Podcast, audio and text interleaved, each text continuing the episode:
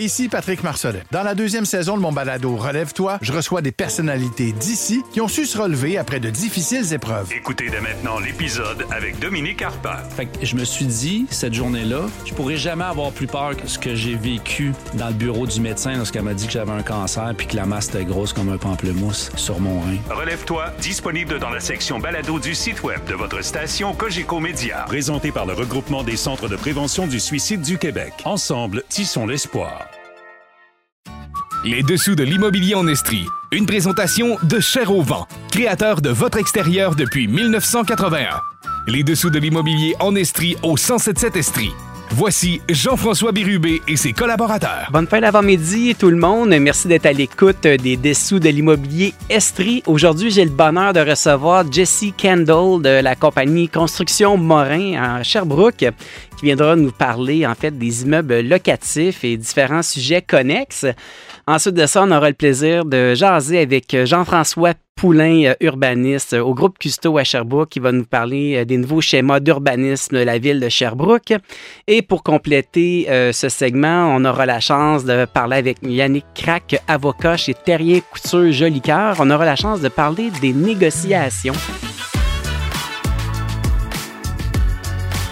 Elle est directrice au développement des affaires chez Construction Morin, Jessie Kendall. Merci d'être à l'émission. Hey, merci à toi de l'invitation. J'ai eu la chance, dans le cadre de, mes, euh, de ma profession, de te rencontrer pour faire euh, différents projets en commun avec Construction Morin, une entreprise qui est établie, en fait, de pas, depuis pas très longtemps, à moins que je me trompe. En fait, Construction Morin, on a six ans d'existence, là, vraiment, où on se concentre dans l'immobilier locatif. euh, puis c'est une entreprise familiale, Monsieur Morin avec son fils. Donc, ouais, on est une, une- une entreprise relativement jeune, mais je peux dire qu'il s'en, est passé des choses en six ans. Puis au-delà des constructions, ben, nous, on est beaucoup plus qu'un entrepreneur général. Là. On, a, on est vraiment verticalement intégré. Là. Qu'est-ce qu'on veut dire par verticalement intégré? En fait, nous, c'est tout le cycle complet. là. Donc, la conception, la construction, la gestion immobilière. Euh, évidemment, on a, con- on a connu des contextes de marché là, très différents dans les dernières années. Puis, je pense que maintenant, là, c'est un peu, un peu le secret là, pour, euh, pour poursuivre. là. Donc, on contrôle chacune des étapes, là, je dirais. Donc, ça peut aller aussi loin que l'achat du terrain en vrac, si on pourrait appeler ça comme ça, la subdivision des terrains, validation des zonages, l'environnement et tout ça. Vous faites vraiment tout de A à Z. De A à Z, on a même euh, justement un analyste financier là, qui, euh, tout au niveau de la donnée euh, financière, euh, l'ingénierie pour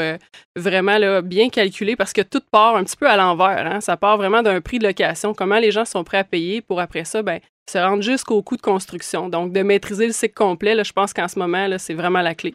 En même temps, on parle des valeurs locatives. Euh, moi, j'ai commencé dans le domaine de l'immobilier en 98, alors qu'un 4,5 se loue à peine 225 par mois. Puis on trouvait ça dispendieux à l'époque. J'imagine qu'il y a six ans, sachant pas trop nécessairement avec la pandémie, l'explosion en fait des coûts, les taux d'intérêt qui étaient faibles, ça doit pas toujours être évident, j'imagine, pour une entreprise comme la vôtre de s'ajuster. Effectivement, ça prend beaucoup de liquidité, mais ce qu'on a connu, là, tu me fais penser vraiment en pleine pandémie où il y a eu vraiment une, grande partie de personnes là, qui s'en venaient s'établir en Estrie. Donc là, au contraire, il y avait de la place à augmenter les, les prix de location. On n'avait pas le choix, en fait, parce que les coûts de construction devenaient, devenaient colossaux, puis ça, on n'avait on avait pas le choix dans ce sens-là. Puis là, on vit euh, vraiment le contraire. On voit un, ralentissement, mais Vous le sentez? on, on sent le ralentissement, mais en même temps, euh, moi, j'ai 75 à 100 appels par mois de gens qui veulent louer des logements. Les taux d'occupation sont excessivement C'est qui qui bas. appelle en réalité? Euh, on a différentes clientèles hein, parce que nous, on, on construit en Estrie dans différents secteurs. Quand même assez large hein, dans tout le territoire de l'Estrie? Oui, dans le territoire de l'Extrie, tu sais, nous, bon, Sherbrooke, là, tu sais, dernièrement, on est beaucoup occupé dans le, dans le quartier Équesse, entre autres, mais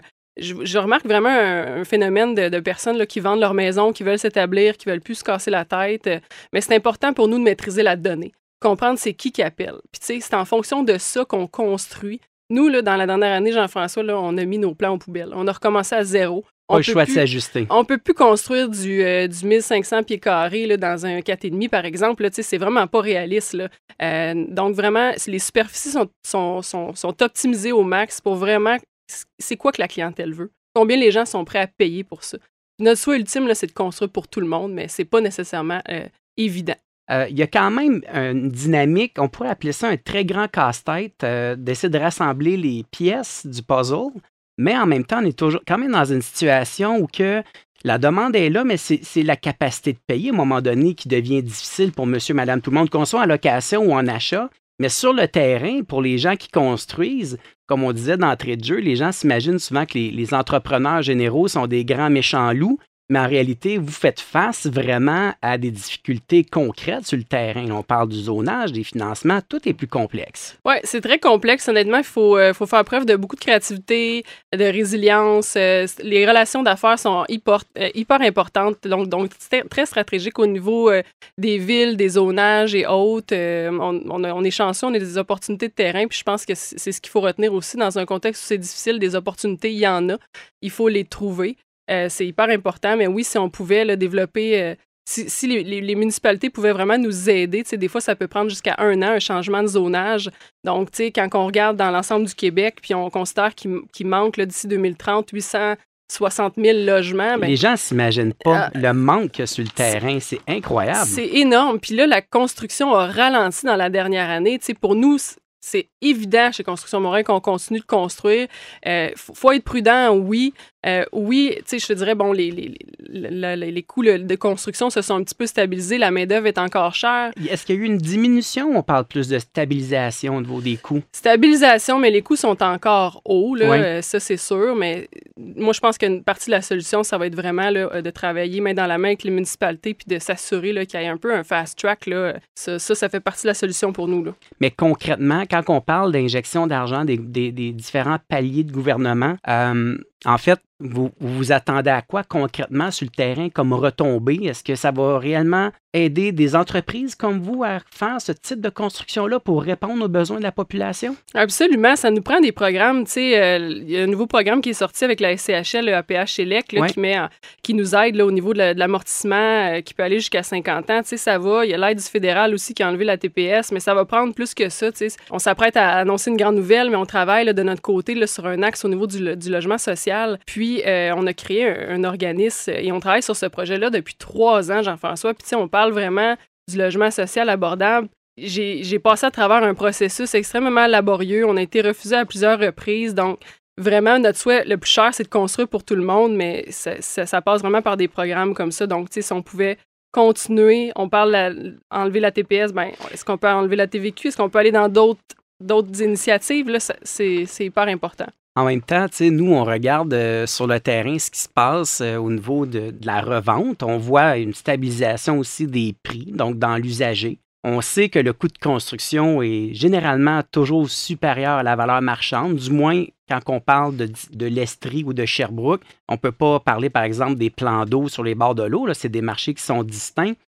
En ayant cette pénurie-là, évidemment, ça amène pression, en fait, sur sur la demande, si l'offre est peu, peu disponible, les coûts nécessairement vont continuer d'augmenter. On n'aura comme pas le choix. Si éventuellement il y a des restrictions au niveau des municipalités aussi qui veulent protéger différents territoires, alors qu'on doit, selon moi, augmenter la densification pour être capable de régler une partie de ce problème-là, c'est un problème de société au final on voit qu'il y a quand même différents programmes. On parlait tantôt là, de, de, RPH par rapport à RPH Select. RPH Select avec la CHL en fait, c'est grâce à ça que, en grande partie, j'imagine que vous continuez de faire de la construction. Effectivement. Puis, nous, notre modèle d'affaires, je veux dire, pour nous, l'immobilier, c'est rentable. Euh, c'est rentable, pas juste là, c'est rentable moyen, long terme. Donc, c'est des investissements. Là, tu, le sais, ça fait plusieurs années que tu es en immobilier. Notre modèle d'affaires est, basé sur ça. Donc, euh, c'est une des raisons pourquoi, d'entrée de jeu, je disais que six ans, pour moi, c'est jeune. Parce qu'une compagnie, en fait, j'ai vu plusieurs investisseurs démarrer un,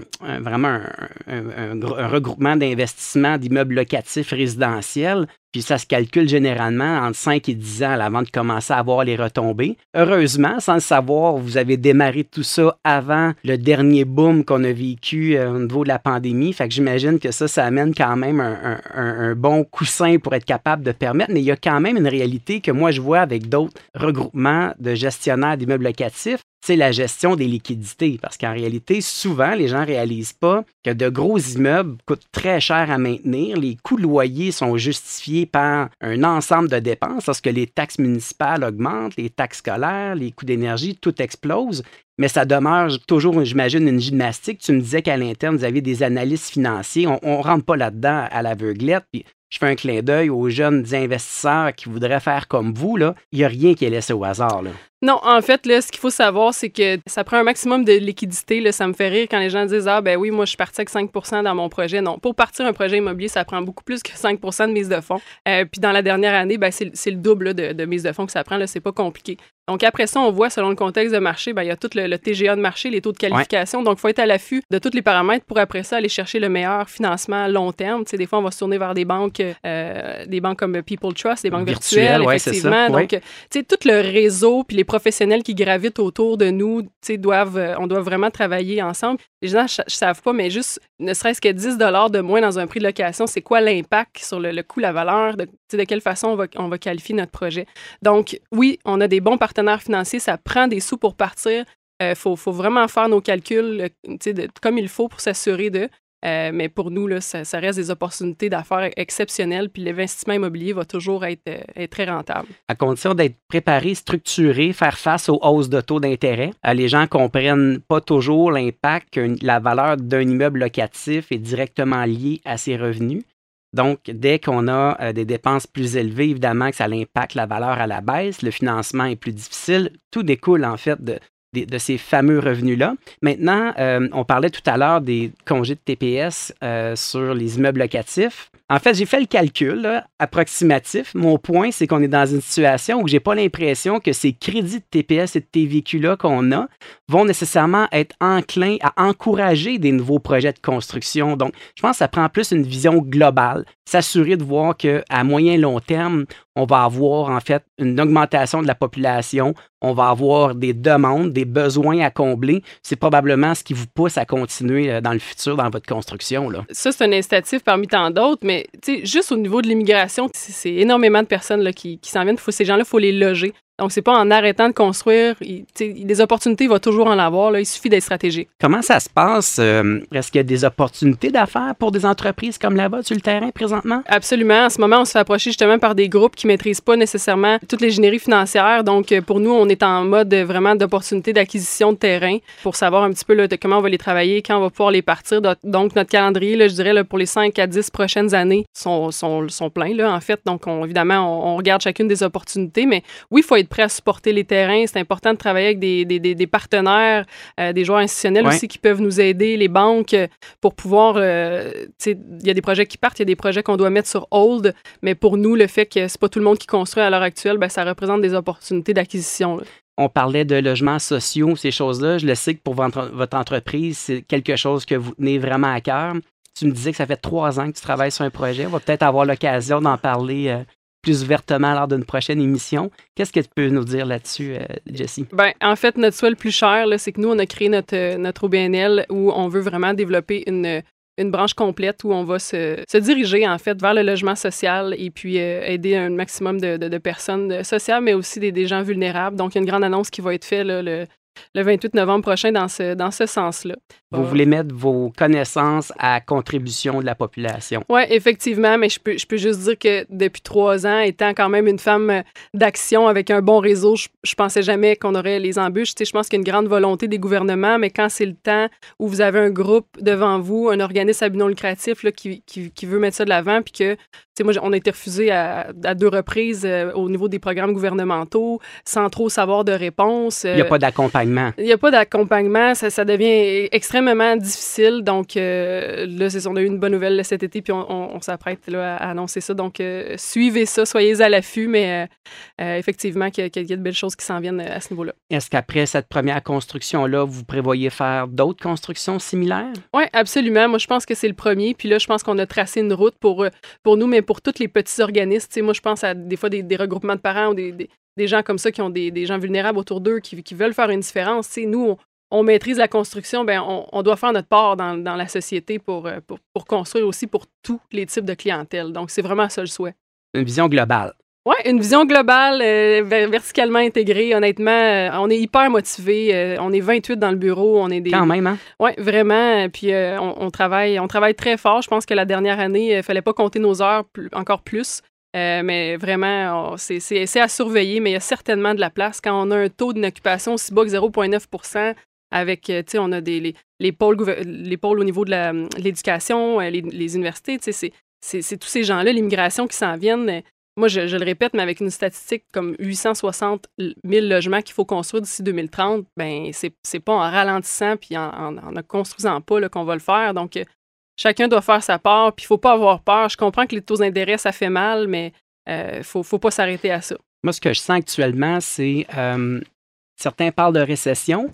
Je pense que c'est plus une crise de confiance qu'on sent sur le terrain. Absolument, je suis d'accord avec toi. En fait, les gens sont sur les freins en se disant qu'est-ce qui va se passer? Mais au final, euh, tout roule bien. Malgré les hausses de taux, qu'on l'a dit dans toutes les émissions, les taux sont élevés, mais sont, selon moi, relativement bas comparativement à ce qu'on a connu il y a peut-être 10, 12, 13, 14 ans. Mais au final, on est quand même dans une situation où que, il y a un besoin, il y a un besoin euh, humanitaire. Le besoin de se loger, absolument. C'est pas un besoin primaire. Puis actuellement, on entend parler partout qu'on a besoin de logement, mais sur le terrain, on est quasiment arrêté, puis on vit beaucoup d'obstacles avec les différents partenaires. Quand on parlait de zonage, on parle de demande de permis. Puis là, on parle de toute municipalité confondue. Là, c'est, pas, pas facile nulle part actuellement. Non, puis tu sais, je pense que c'est un peu ça aussi, être entrepreneur. Puis tu sais, ceux qui vont se démarquer dans les prochaines années, c'est eux qui vont être le plus structurés, qui vont faire preuve d'une grande résilience, puis qui vont innover. Hein. C'est. Moi, je pense qu'il faut vraiment se dire, ben, on faisait ça comme ça, mais là, ça marche plus. Changeons, tu sais. Euh, adaptons nos plans. Ça serait facile de faire 18 euh, immeubles pareils, mais c'est pas ça que le marché veut. C'est pas ça la capacité de payer des gens. Donc, il faut s'adapter, Jean-François, absolument. C'est vraiment intéressant euh, d'avoir ces informations-là. Peut-être que ça va inspirer d'autres gens, en fait, ou d'autres jeunes, ou d'autres groupes de pouvoir euh, se mobiliser, puis d'avoir peut-être d'intégrer d'autres branches plus sociales à, même leur entreprise, faire profiter la communauté de leur savoir-faire. Je pense que c'est important de partager. Il y a certaines, certaines strates de la population qui sont plus gâtées que d'autres. Je pense que c'est important euh, de partager, de redonner. Euh, Jess Kendall, directrice au développement des affaires chez Construction Morin, un gros, gros, gros merci. Si je te réinvite, est-ce que tu vas accepter de revenir jaser avec moi? Ah, avec grand plaisir. Honnêtement, l'immobilier, ça me passionne. Puis, euh, tu sais, je lance le message à, tous les jeunes. Je pense qu'il y a une, grande mode. tu sais, soyez euh, soyez bien entourés, posez les bonnes questions, mais honnêtement, de la, place, il y en a, puis des opportunités en ce moment, euh, il y en a plusieurs. Là, fait que ça, non, ça a été vraiment un plaisir, Jean-François. Merci de l'invitation. Merci à, toi. À bientôt. Bonne journée. Bonne journée. Les dessous de l'immobilier en Estrie au 1077 Estrie. Voici Jean-François Bérubé et ses collaborateurs. Il est urbaniste. Jean-François Poulain chez Groupe Custo à Sherbrooke. Jean-François, pour une deuxième entrevue, merci d'avoir accepté mon invitation. Ben, ça fait vraiment plaisir. Jean-François, je voulais te rencontrer aujourd'hui j'ai entendu parler qu'à la ville de Sherbrooke, elle allait avoir un nouveau plan d'urbanisme d'ici deux ans environ, c'est ça? Effectivement, oui, c'est un gros travail que la ville a décidé dans la, semaine passée de mettre beaucoup de temps et d'efforts au niveau des, des fonctionnaires, des sous, sur un outil de planification qui est très important pour les propriétaires, les locataires, les industries et les commerces de Sherbrooke. J'aimerais qu'on décortique parce que pour monsieur, madame, tout le monde, un plan d'urbanisme, là, euh, ça veut dire plein de choses, puis en même temps, ça veut rien dire. Ça représente quoi concrètement là, pour nos auditeurs là, qui écoutent ça en ce moment? Parfait. Un plan d'urbanisme, en fait, compte, c'est une planification euh, je dirais, de plusieurs sujets, un outil de planification. Souvent, ben, c'est les, ça date de 1979 qu'on fait une planification comme ça au Québec. Ça fait pas si longtemps que ça, hein? 40 quelques années. Donc, euh, depuis 1979, on s'est dit qu'est-ce qu'on fait euh, dans nos villes? Vous allez, là, il y a un outil qu'on appelle le schéma d'aménagement. C'est un outil qui est en haut du plan d'urbanisme. Ça, c'est les orientations gouvernementales viennent dire bon, ben maintenant, il faut peut-être mieux gérer par MRC, qui est municipalité régionale de comté. On a euh, ici à Magog, exemple, la MRC de Magog qui comprend Magog, mais Austin, puis un paquet d'autres municipalités. Se sont dit comment on pourrait planifier notre territoire de façon plus globale, autant en circulation, gestion de nos déchets, on met où notre pôle commercial régional, on met où notre pôle commercial industriel. Euh, donc, cet outil de planification-là, c'est le schéma d'aménagement. Maintenant, une fois que la MRC, la MRC a fait cette planification-là, chacune des villes doit aussi faire son plan d'urbanisme. Qu'est-ce qu'il y a là-dedans? C'est notre fameux périmètre urbain. Où vont être nos futurs liens euh, autoroutiers, où vont être nos, futurs pôles d'emploi, nos parcs industriels, tout ça. Tout ça, c'est dans le plan d'urbanisme qu'on vient voir ça. Alors, vous comprendrez que si la ville de Sherbrooke veut revoir son plan d'urbanisme, ça va avoir un impact important sur tous les propriétaires ici, puis tous ceux aussi qui habitent Sherbrooke. Euh, les nouvelles façons de faire en urbanisme, on parlait d'environnement dans notre dernière chronique. Si on est plus soucieux de la protection des milieux humides, des boisés, tout ça, ben, ça va se refléter dans le plan d'urbanisme. Donc, euh, un paquet de sujets comme ça c'est des grosses réflexions que la ville va entreprendre, puis ça va avoir un impact important pour le restant de la vie de, de, de, de Sherbrooke. là. Et là, est-ce qu'on parle du plan nature avec tout ça aussi? Euh, euh, oui, on a entendu beaucoup parler dans les derniers mois du plan nature. Mais est-ce que je me trompe ou le plan nature euh, a été un peu plus euh, été, été implanté de façon un peu plus robuste sur le territoire de Sherbrooke? C'était une volonté politique, c'est ça? Ben, en fin de compte, le plan nature Oui. découle d'une orientation gouvernementale, comme je mentionnais tantôt, de mieux gérer les milieux humides et les cours d'eau dans l'ensemble du Québec. Donc, le gouvernement est venu dire au MRC, Municipalité régionale de comté, venez identifier les milieux humides qu'on doit protéger et les cours d'eau qu'on doit protéger, ceux qui ont une réelle valeur écologique, tout ça. Puis mettez ça dans un plan, ils appellent ça le PRMHH, encore des mots qui sont OK. très difficiles, c'est le plan régional de la protection des milieux humides et hydriques. Donc, chaque MRC du Québec ont été obligés de faire ce document-là. Et dans la plupart des MRC, ça a été adopté au cours des derniers mois. Sherbrooke, elle, elle est particulière parce que c'est une ville qui a deux rôles. Elle a le rôle de ville, mais aussi de MRC. OK. Donc, la ville de Sherbrooke a, a fait le choix de d'adopter le plan nature. C'est un mot qui n'existe pas dans les autres euh, MRC. OK. Mais ils ont donc ils ont ajouté cette réflexion-là sur les cours d'eau milieu humide, mais aussi sur les boisés. Donc, ce plan-là va faire partie du plan d'urbanisme, tout comme le plan directeur des parcs et espaces verts, le plan de la mobilité euh, qu'on voit avec le, Oui. le transport actif, transport en commun. C'est tous des plans qui vont faire partie du plan d'urbanisme. Je te coupe. Oui. On revient au plan nature. OK, parfait. C'est quoi que ça a comme impact pour monsieur, madame, tout le monde? Ben, en fin de compte, le plan nature sont venus faire une réflexion sur l'ensemble des terrains, autant privés que publics, de venir dire à quel endroit on veut protéger nos cours d'eau et nos milieux humides. Milieu humide, vous comprendrez qu'un milieu humide, vous êtes propriétaire de autant une terre forestière agricole ou en périmètre urbain. S'il y a un milieu humide sur votre terrain, il y a une loi provinciale, la loi sur la qualité de l'environnement, qui vous dit est-ce que je peux le détruire ou pas. Cette loi-là, ben, en fin de compte, euh, ils voulaient avoir des balises un petit peu plus fortes. Fait qu'ils ont demandé aux municipalités si on autorise des destructions, ça va être où et à quel Ouais. endroit? La ville de Sherbrooke a fait cet exercice-là, puis est venue, en fin de compte, identifier dans son plan nature les endroits où on doit vraiment protéger les milieux C'est humides. disponible, ce plan-là, actuellement? Exactement. Il est adopté, ça, fait vraiment pas longtemps, je pense que c'était en décembre passé OK. sur une carte interactive comme à Sherbrooke, donc, donc un outil qu'on peut consulter. Il y a aussi des plans papier. On est capable de voir est-ce que mon terrain il est, il est- il est développable ou pas, parce que est-ce que je dois protéger des milieux humides ou pas? Donc là, ça, ça pourrait dire là, que euh, moi, je suis propriétaire d'un terrain que j'espérais un jour développer avec des informations que j'ai obtenues il y a 3, 4, 5, 6 ans, mais qu'aujourd'hui, c'est plus possible. Exactement. Donc, c'est pour ça que ça, ça a brassé pas mal de demandes. que ça joue dans le portefeuille de tout le monde. Là. Oui, oui, oui. Puis, en fin de compte, ce que la ville fait, puis toutes les villes font ça, c'est que cet outil de planification-là, pour le rendre vraiment officiel, mais ça prend une réflexion. Là, ils ont gelé l'ensemble du territoire des grands secteurs. Mais là, ils ont fait, un, ils appellent ça un règlement de contrôle intérimaire, RCI. Ils sont venus dire, laissez-nous deux ans pour valider chacun des territoires qu'on qu'on on- qu'on a identifiés comme à protéger. Ça se peut qu'on enlève de vos terrains euh, des, des pour rendre développable. Mais là, ils ont gelé le territoire pour les deux prochaines années à Sherbrooke. C'est gelé. C'est gelé. Fait que vous êtes propriétaire d'un terrain, vous allez voir la carte euh, de la- qui- du, du plan nature de la ville de Sherbrooke. Vous regardez, ah, moi, je suis identifié comme un secteur qu'on ne peut pas toucher. Mais là, t'es- tu es vraiment, tu ne peux pas rien faire avec. OK. Tant aussi longtemps que la ville n'aura pas fait sa- son plan d'urbanisme, donc elle n'aura pas fait sa de définition là. Officielle de venir dire, bon, celui-là, je le protège, puis celui-là, j'autoriserai qu'il puisse se détruire à certaines conditions.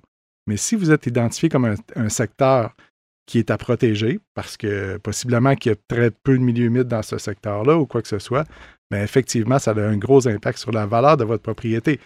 Le mot valeur a différentes notions. Hein. C'est si tu veux développer parce que tu veux construire une maison, ben, mais si tu veux le protéger, ben, des fois, ça peut donner une valeur écologique plus importante aussi. Jean-François, je vais prendre une- un petit instant, question d'une pause, puis on redémarre la discussion Ça tout de suite plaisir. après. C'est bon? Merci.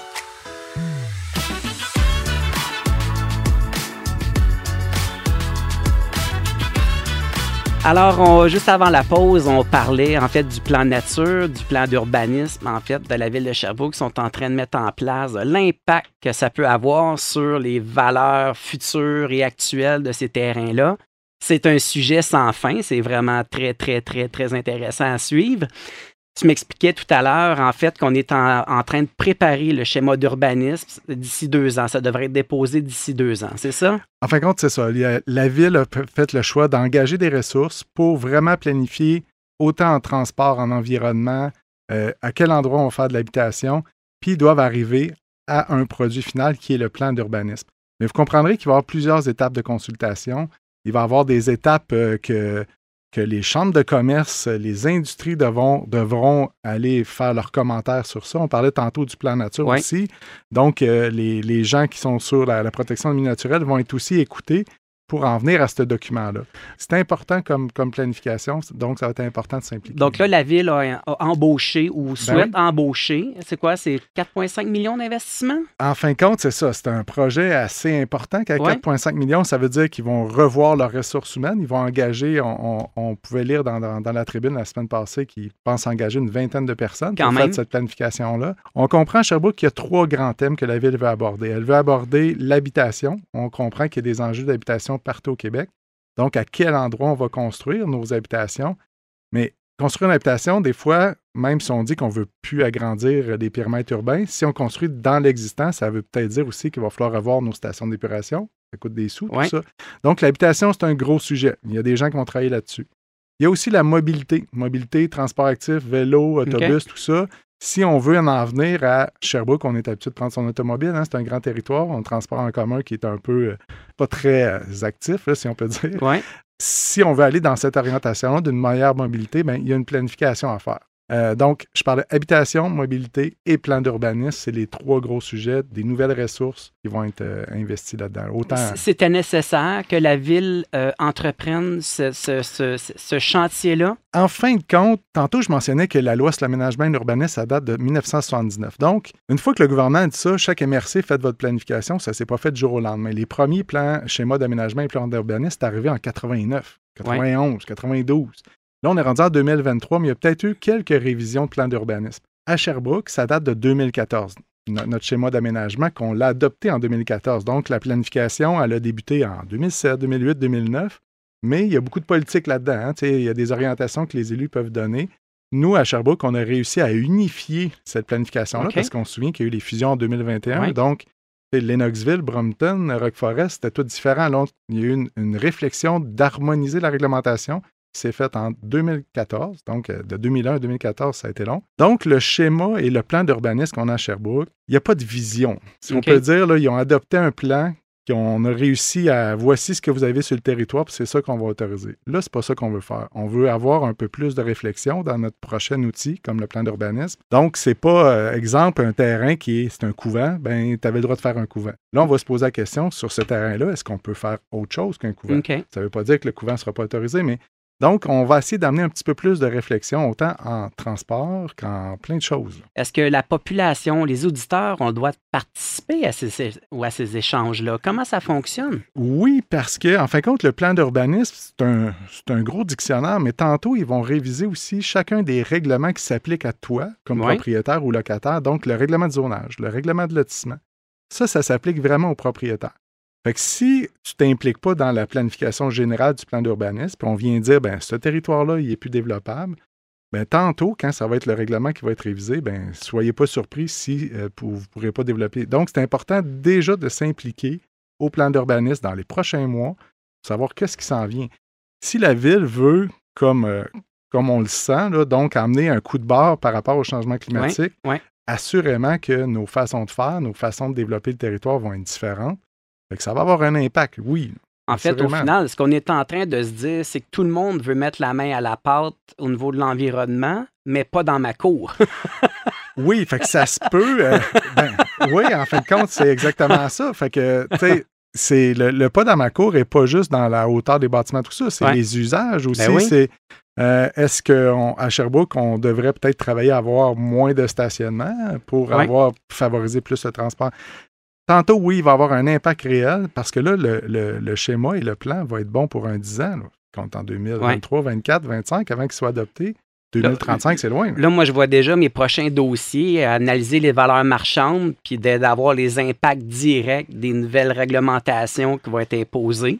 certains vont en bénéficier, d'autres risquent de perdre quand même beaucoup aussi. Effectivement, si tu es dans un territoire que la ville a une vision de densification, parce que tu es, proche d'un pôle d'emploi, ben assurément, ton terrain va avoir une valeur plus grande parce que tu vas pouvoir construire plus d'habitations ou faire quelque chose de, plus important qu'actuellement. Puis le contraire, si tu es dans un secteur qui est voué parce que on ne veut pas investir dans la station d'épuration des eaux de, ce bassin versant-là, ben on n'axera pas le développement de la ville dans cette, dans cette section-là. Ben ça fera en sorte que les terrains, oui, vont perdre de la valeur sur, sur ces propriétés-là. Puis je rajouterai à ta question un autre degré, c'est que chaque ville sont différentes. C'est ça. Hein? Donc, euh, toi, tu as un territoire qui est très, très large dans, ton métier. Euh, Sherbrooke a fait sa planification, Magog le fait, East Angus le fait, Quaticook le fait. Fait quelqu'un qui a une propriété, euh, puis cette révision-là des outils d'urbanisme, ça se fait pas à chaque année comme, comme les élections. Ça se fait un peu. Euh, Magog sont en train de la finir. Ça devrait être adopté en 2024. Sherbrooke, on débute.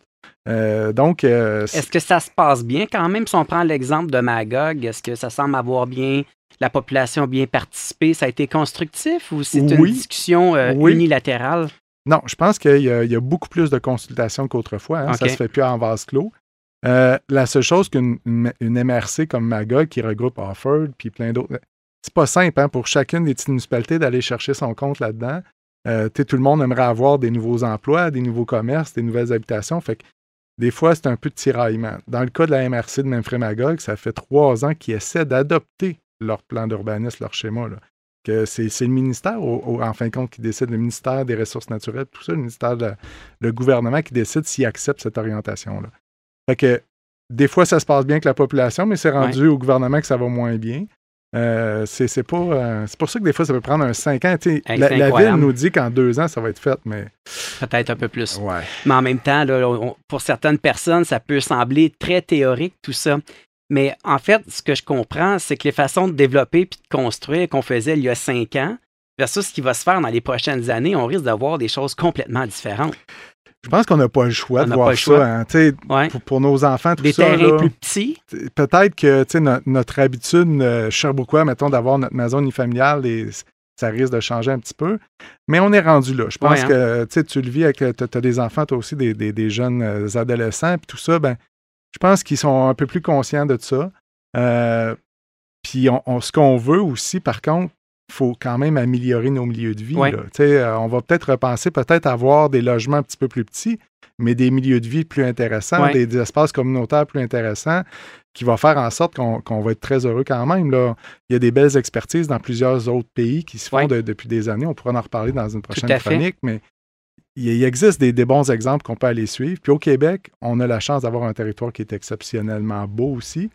Puis. Euh, Jean-François Poulain, c'est toujours super d'entendre tes explications claires d'un domaine, en fait, très peu connu. Hein, parce qu'urbanisme, on sait qu'il y en a euh, beaucoup qui travaillent au sein du gouvernement, au sein des municipalités. En entreprise privée, il y en a peu. Effectivement. Moi, je travaille pour une entreprise familiale de Sherbrooke qui est Groupe Custo. Euh, il y a eu le congrès de l'Ordre des urbanistes la semaine passée à Sherbrooke. Donc, euh, Sherbrooke a reçu 300 urbanistes qui venaient de partout au Québec. Ça s'est fait sur trois jours. Et euh, je me souviens, dans une conférence, il y a un conférencier qui a posé la question à 300 personnes dans la salle.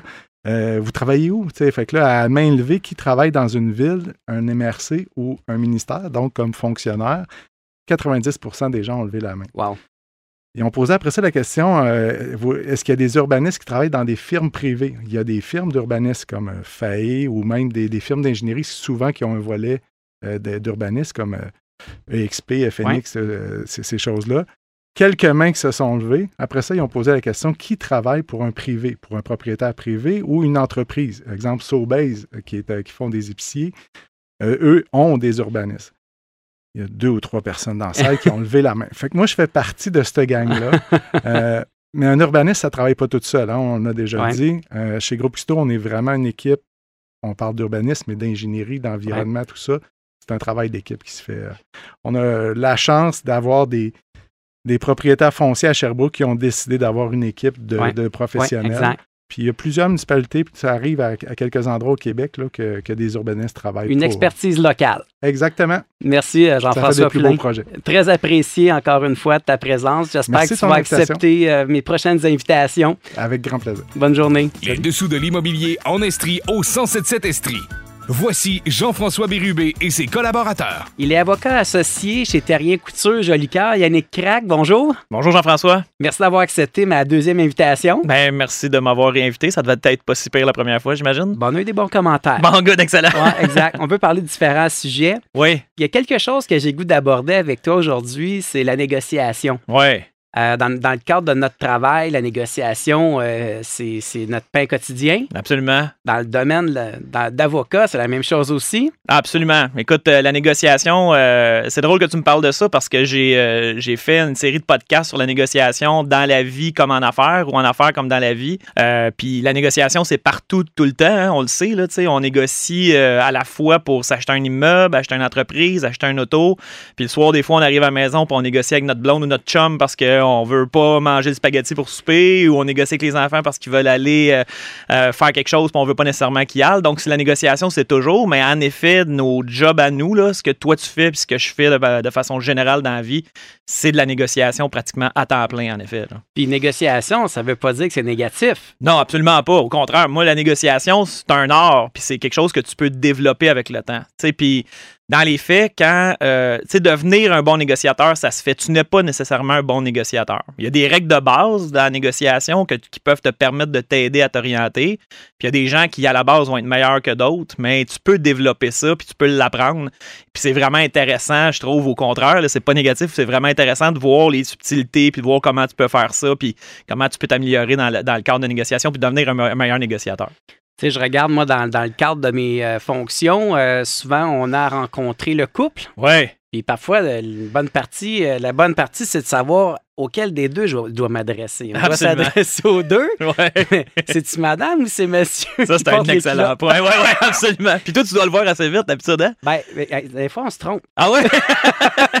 ça, c'est bon, ça. Alors, l'idée, c'est de s'assurer d'avoir euh, le, bon, le bon interlocuteur. Exactement. Puis tu sais, quand tu commences une négociation, c'est important de te préparer à la base. Puis un des éléments qu'on néglige souvent, c'est justement de se poser la question devant qui on va être assis ou avec qui on va discuter pour la négociation. Puis tu as raison, la négociation, c'est pas toujours euh, je suis en train de vendre mon immeuble, ben, donc euh, la négociation va se passer juste entre l'acheteur et le vendeur. là. Ouais. Dans le cas qui nous occupe, toi, dans ta job, tu as une certaine négociation à faire avec, par exemple, les vendeurs, parce que tu vas avoir deux vendeurs qui ont des intérêts communs, mais qui ont peut-être des façons de voir les choses différemment. Tu sais, euh, combien de fois on voit ça, tu sais, euh, madame veut vendre, monsieur veut pas vendre, ou l'inverse, puis Ouais. toi, t'es pogné un peu entre les deux.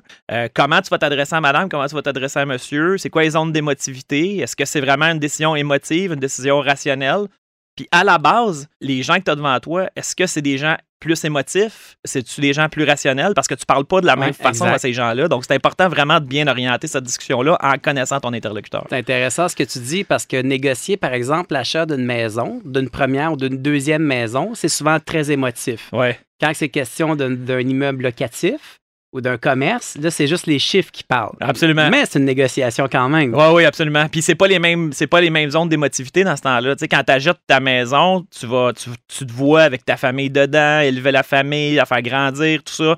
Euh, là, ça va vraiment parler par ton cœur plus. Puis quand tu achètes un immeuble, ben, tu vas te dire euh, c'est quoi les revenus, c'est quoi les dépenses, comment est-ce qu'on peut rentabiliser ça, ça va être quoi mon taux d'intérêt pour que je sois capable de rentabiliser ça? Mais des fois, autant tu dis c'est rationnel, mais tu te retrouves dans une situation où tu parles avec les gens, puis finalement, il y a un peu d'émotivité parce qu'ils se disent Hey, ben, Moi, j'aimerais beaucoup ça l'acheter l'immeuble à revenu. Puis quand tu es au niveau euh, de la famille, ben, il y a un certain moment où tu deviens complètement rationnel. À un moment donné, la famille se pose la question OK, mais je suis capable de la payer à la maison, je suis capable de payer les dépenses. Donc, tu sais, ça joue toujours entre les deux. Puis ça, c'est un des éléments de la négociation parmi plein d'autres qu'il faut que tu considères. là. Là, on va le voir de plus en plus hein, avec l'immigration. Euh, on va avoir des différentes façons de travailler dans la négociation parce Ouais. que souvent, la culture va amener une façon de négocier qui est complètement différente de celle qu'on est habitué ici au Québec. Absolument. Hein, faut, je pense que c'est important de comprendre la culture de ces gens-là. Ouais, ouais. Souvent, on est à expliquer le comportement de l'acheteur ou du vendeur qui n'est pas de la même culture. Ouais. Euh, les gens sont pas toujours alertes à ça, mais c'est une réalité. Souvent, je dis aux gens, ben là, on a une culture où les gens sont habitués de négocier. Ils vont jamais vous offrir le prix ou ce que vous désirez au départ. Ah, ouais. Ouais, mais pourtant, Jean-François, c'est normal. Je demande ce prix-là. C'est ce prix-là que je veux obtenir. Mais c'est pas comme ça que ça fonctionne. Donc là, ce qu'on dit souvent, suivez-moi, on va jouer le jeu. Ouais. Probablement qu'on va rendre ça à terme, là, mais laissez vos frustrations de côté. Il faut garder vraiment l'esprit large. J'imagine Ouais. que tu vis aussi la même Ah, chose. Hein? On vit la même chose, puis à différents niveaux. Là. Euh, souvent, quand on fait, euh, disons, une vente d'entreprise internationale, quand on discute avec, euh, par exemple, des Européens, des Français, ou on discute avec les Américains, c'est totalement deux choses différentes. Sais, les Américains sont souvent beaucoup plus expéditifs, euh, vont aller rapidement au vif du sujet. Souvent, les Français, puis là, c'est des généralités, tu comprends que Ouais, ça s'applique ouais, pas toujours, mais ouais. souvent, les Français vont encadrer ça dans beaucoup plus de paroles, de discussions. euh, je, Beaucoup de velours. beaucoup de velours, puis là, ben, faut que tu t'habitues à ça. Puis tu vas, euh, si tu euh, essaies de te dépêcher avec un Français pour essayer de lui imposer une idée et que lui a besoin de s'exprimer avec le, tout le velours qu'on vient de se parler, ben là, tu vas peut-être le brusquer et là, tu mettras peut-être pas une condition gagnante à la négociation. Tandis que si tu fais la même chose avec un Américain, ben là, l'Américain, lui, va peut-être te dire, euh, là, on peut-tu arriver au point? On peut-tu arriver rapidement où on s'en va? Puis ça, c'est un autre élément. Mais là, après ça, tu as les personnalités. C'est pas parce que tu es américain que tu es juste d'un bloc. Là, tu Ouais. vas peut-être être aussi expressif ou aussi euh, plus émotif. Ou aussi... Donc, c'est important de bien comprendre l'environnement dans lequel tu es, de comprendre les cultures, euh, d'être capable de t'ajuster aussi. Parce que la négociation, c'est pas une, c'est pas rectiligne. Là. Il y a un moment donné dans la négociation, il va falloir que tu ajustes le tir en fonction de la personne, mais surtout sa réaction sur certains éléments. Puis il n'y a rien de pire que de ne pas s'ajuster parce que souvent, quand tu te dis, moi, j'arrive avec mon, pitch de vente, mon discours de vente est fait, puis je vais aller m'asseoir devant la personne, puis je vais lui réciter mon discours de vente, puis t'écoutes pas ce que l'autre te dit, ben ton discours de vente va peut-être porter euh, à, à annuler la discussion ou même finir sans une négociation. Alors que si tu es plus à l'écoute, si tu es plus dans une, une situation de je vais poser des questions, puis je vais m'abreuver des réponses pour répondre à ça plutôt qu'avoir un, un discours de vente déjà prédéfini, mais là, tu vas beaucoup plus parler le langage de, ton- de ton co-contractant futur.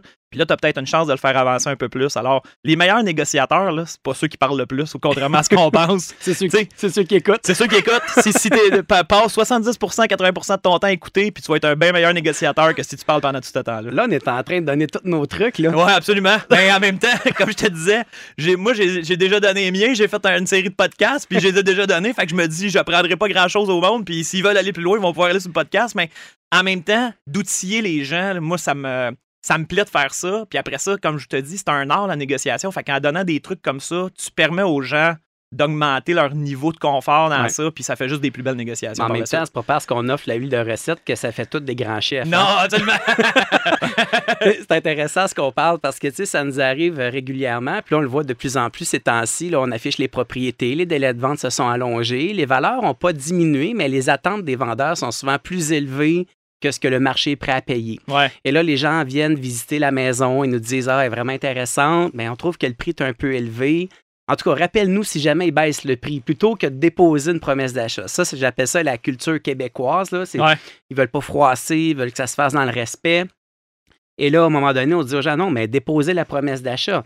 Là, on appelle le vendeur, le propriétaire pour dire écoutez, on a une visite. Et là, finalement, les gens aimeraient peut-être euh, l'acheter, mais ils trouvent que notre prix est trop haut. Est-ce que vous voudriez baisser votre prix? Là, ils me disent ben non, ils ont juste à déposer une promesse d'achat. Ah, ouais. Alors que euh, quand on est dans des situations où on va avoir une clientèle anglophone, c'est plus mécanique. On va vraiment le sentir. Les gens, par exemple, la, la maison est affichée à 500 000 L'acheteur va déposer rapidement une promesse d'achat à 435 Le vendeur non insulté va dire au lieu de 500 000 c'est 485 Ça se fait de façon plus mécanique. Ouais, ouais, je comprends. Alors, toute cette subtilité-là qu'on voit vraiment dans, dans la- dans l'attitude des gens, c'est là qu'on voit les intermédiaires, parce que toi, en tant qu'avocat, tu es Ah un ouais, intermédiaire. hein. Souvent, on- nous, on se traite un peu comme étant le, ah, excusez-moi l'anglicisme, le bumper, en Ouais. fait, dans la transaction. On encaisse le coût, puis à ce moment-là, on essaie de s'organiser, faire passer le message à notre client à l'autre partie, puis de le faire passer du mieux qu'on peut. Mais j'imagine que c'est la même chose pour la- vous autres. C'est la même chose que tu décris là, Jean-François. Moi, je- le, le concept qu'on appelle, nous, c'est euh, je- jeter l'encre. Jeter Ouais. l'encre là, en négociation, ça veut dire qu'à un moment donné, il faut que quelqu'un soit capable de dire Moi, là, je vais négocier, mais la condition centrale, je vais mettre l'encre, puis le bateau va tourner autour de la corde ou du- de la chaîne autour de l'encre. Ça te donne vraiment euh, un terrain de jeu pour discuter. Puis les gens ont peur, des fois, de se dire ben moi, je vais l'acheter l'encre. Ton vendeur, automatiquement, quand il affiche un prix, d'une forme, il, il jette l'encre en disant Moi, c'est autour de ça que je vais vouloir payer, que je vais vouloir vendre mon immeuble.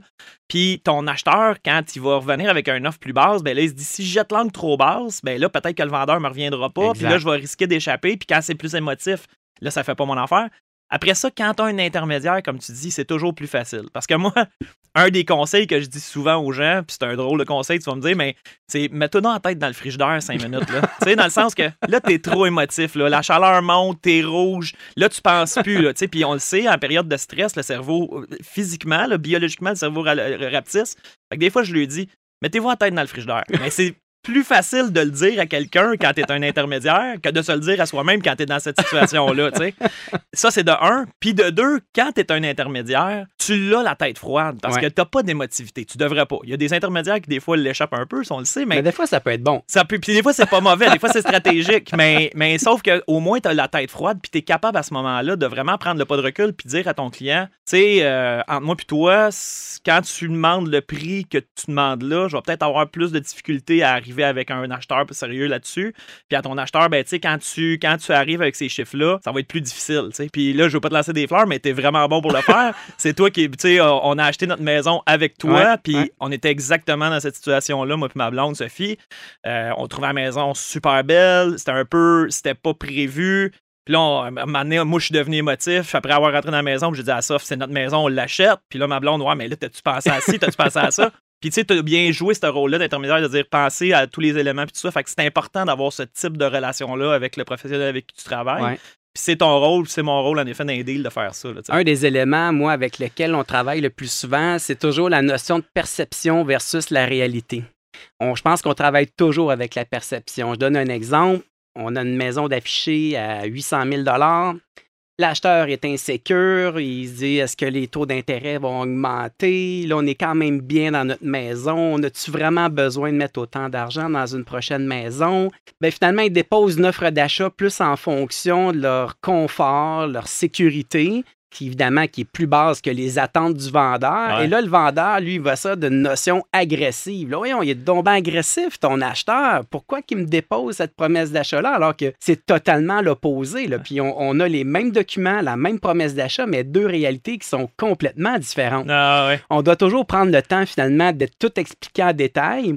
Puis évidemment, comme on le dit, puis tu dois le voir aussi dans, dans des contrats et tout ça, une promesse d'achat qui est déposée sur une propriété ou sur un immeuble, en fait, on peut comprendre l'attitude, on peut lire entre les lignes le comportement de l'acheteur, en lisant la promesse d'achat, c'est pas juste le prix, c'est pas juste la date d'occupation. Il peut y avoir différentes conditions qui vont en dire long dans le processus, puis qui vont peut-être donner des outils aux gens pour mieux négocier ah, aussi. Absolument, absolument. Puis, tu sais, la perception de défaire, des fois, les perceptions, c'est tellement important dans un cadre de négociation parce que moi, j'essaye toujours, quand je suis dans une situation de négociation pour des clients, de voir les deux côtés de la médaille, puis d'aller m'asseoir à la place si je représente l'acheteur du vendeur ou si je représente le vendeur de l'acheteur.